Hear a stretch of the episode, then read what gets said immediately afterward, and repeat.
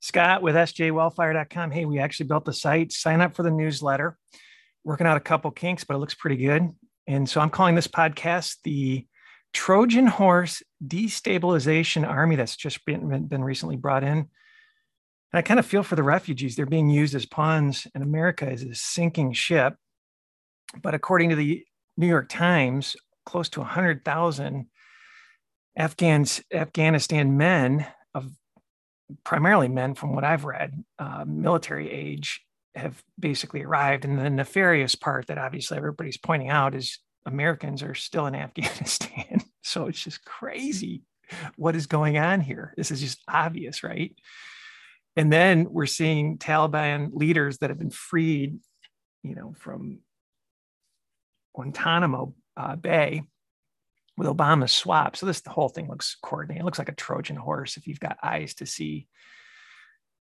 You know, and then you think about the Haitians that basically are in Texas, and a lot of people have asked, how the heck did they get from Haiti to Texas? And you know, my understanding is they came through Mexico, but how'd they get to Mexico? Who's funding them? What is going on? And just super coordinated. It's pretty wild. And I think the and I feel for those people. If this is the last country I'd want to come to if I was a refugee, you know, and so they're being used as pawns, obviously. But what people, a lot of people don't realize, I think, yeah, 2005, uh, this defense minister, he's retired now, but he basically laid out, we're going to attack America, and we're going to soften them up with bioweapons. And so when you have this invading force into America and overwhelm the borders, which has just been happening, God only knows what sort of bioweapons they're bringing in. And you know, I heard a podcast with this defense expert who's dialed in. He's like, they found um, military fake uniforms, obviously kinetic weapons. But the big thing is, what else are they bringing in here?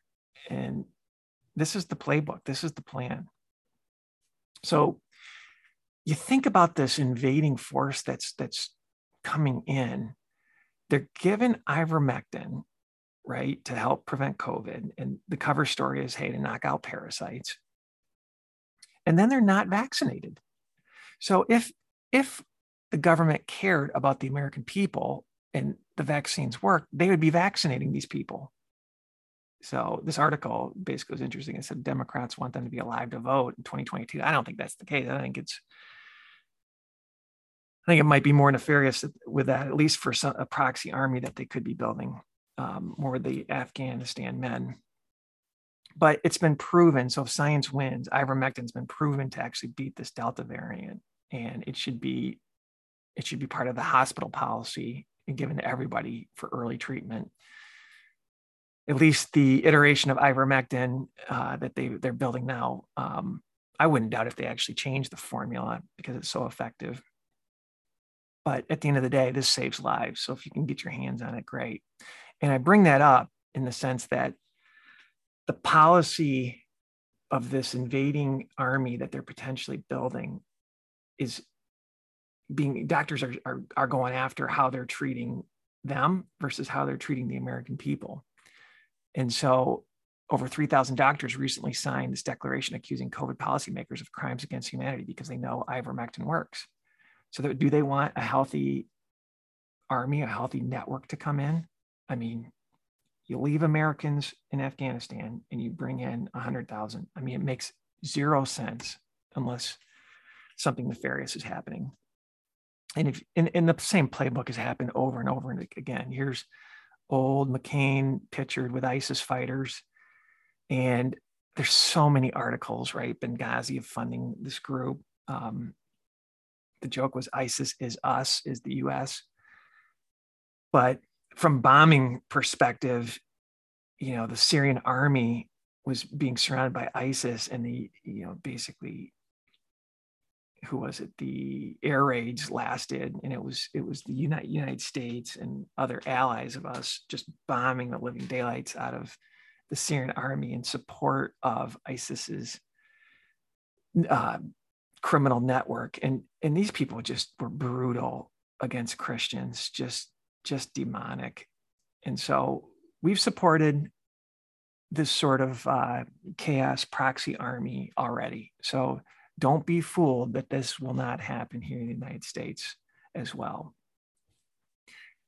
And it, part of me thinks this is going to be the softening blow, right? So you've got bioweapon, that's the playbook for China invasion. Then you bring in a proxy army that does terror attacks. And after they do that, potentially, then you basically strip strip us of our rights, more censorship. You know, it's my personal opinion. Um, you bring in the Haitians, and God knows what other bioweapons or weapon systems that could be brought in as well under that cover. And so it it it gets worse. I mean, it's like so basically troops are are being assembled for sure in Canada. And what basically happened is there's there's an agreement that Trudeau signed on the terms of the Foreign Investment Protection Act, FIPA, a bilateral treaty ratified with China and Trudeau government in 2019. Chinese security forces can be stationed in Canadian soil to protect vital Chinese investments without the knowledge or consent of local authorities. And so what's wild there's been probably, I don't know, five to 10 different photos of Chinese soldiers running around and they're in full uniform. One of them uh, emerged just recently in 2020 you know, just a whole bunch of them in formation uh, walking around. I mean, you cannot make this up. And pictures have been coming around a lot in the United States with the UN military vehicles that uh, have been showing up on American soil. And just an article from the Common Sense Show of, you know, Chinese UN peacekeeping forces basically training in Michigan and so, what is happening? I mean, you don't think we've got enough forces here to protect the population? Man, wake up. And then Milley, obviously, Milley calling China. he's he's he's suggesting people to read Marxist books. There's an article America can't survive treason from within. US lawmakers demand Article 15.6 investigation of General Milley. I mean, good night. Wake up. It's out of control. You got to ask yourself, why do they call Joe Biden China Joe? Well, you know, old Hunter got a $1.5 million hedge fund deal from China. And, you know, I won't read this article, but it was just interesting how people that were part of this deal, they reference Joe as the big guy where he gets his 10% cut. I mean, U- US is a lawless nation, right? This guy should be, this is just it's just backdoor, backdoor evil, you know, pay to play. And it's just been happening. We know um, Uranium One with the Clintons. I mean, good night. They're, they're, hey, we'll give you a big book deal and all this backdoor money. You think about Obama. I think Obama's the most he made was 250,000, yet he's got a place on Martha's Vineyard. It's just out of control. America is a lawless nation. And the globalists want chaos. They want war to consolidate. They want to get rid of nation states, right? And so the people at the top really don't care about China. They don't care about the United States. They want everybody fighting so they can just have a one world government. Obviously, it's their playbook, right? God creates nations. But I just thought it was interesting of funding both sides. Um, with the email from WikiLeaks on you know the billions of dollars of cash and gold that went to Iran. It was just the craziest deal ever. But some of the email between John and Anzalan, I guess, and John Podesta saying, "Well, we're going to get a war now, and, and it could go nuclear. We're going to have to clean this up for, um, you know, have to clean this up after this happens." But it's part of the playbook, right? So the reason why I just want to talk about this invasion force is I, have had multiple dreams of just major coordinated gruesome attacks at train stations. I had that in the previous podcast. That was just awful. And it was terror cells doing it. So you got the open borders. And obviously we just flown in a bunch of people.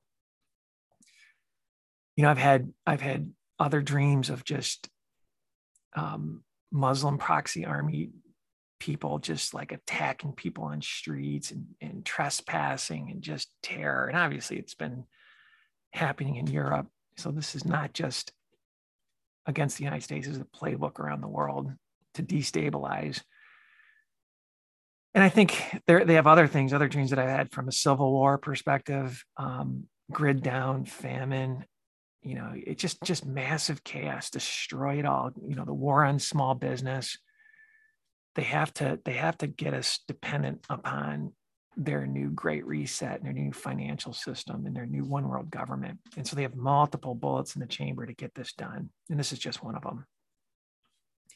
But I think there's good news, you know, for this this network that's coming in and, and they've been coming in through the open borders, not just this Afghanistan 100,000 um, 100,000 play. So the idea here is how do we pray for the people that have come in? And I thought it was just interesting. There's a lot of news in Iran that there are too many Christians to jail, that Christ has been coming to Muslims in dreams and they've been converting, and they have just a huge underground church. So, for any you know, militant people that have come in, if they're doing what they think is God's work, pray that they become Christians.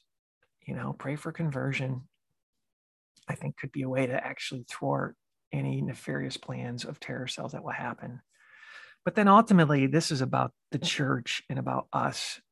You know, Deuteronomy 20, 28 is one of my favorite chapters in the Bible. You know, it goes on for blessings and curses. And, you know, I think USA's days are numbered um, because we've turned away from Christ. And, and it begins in the church. I don't blame, I don't blame Joe Biden. I don't blame the left. I blame the church. I blame us and I'm, I'm guilty as well.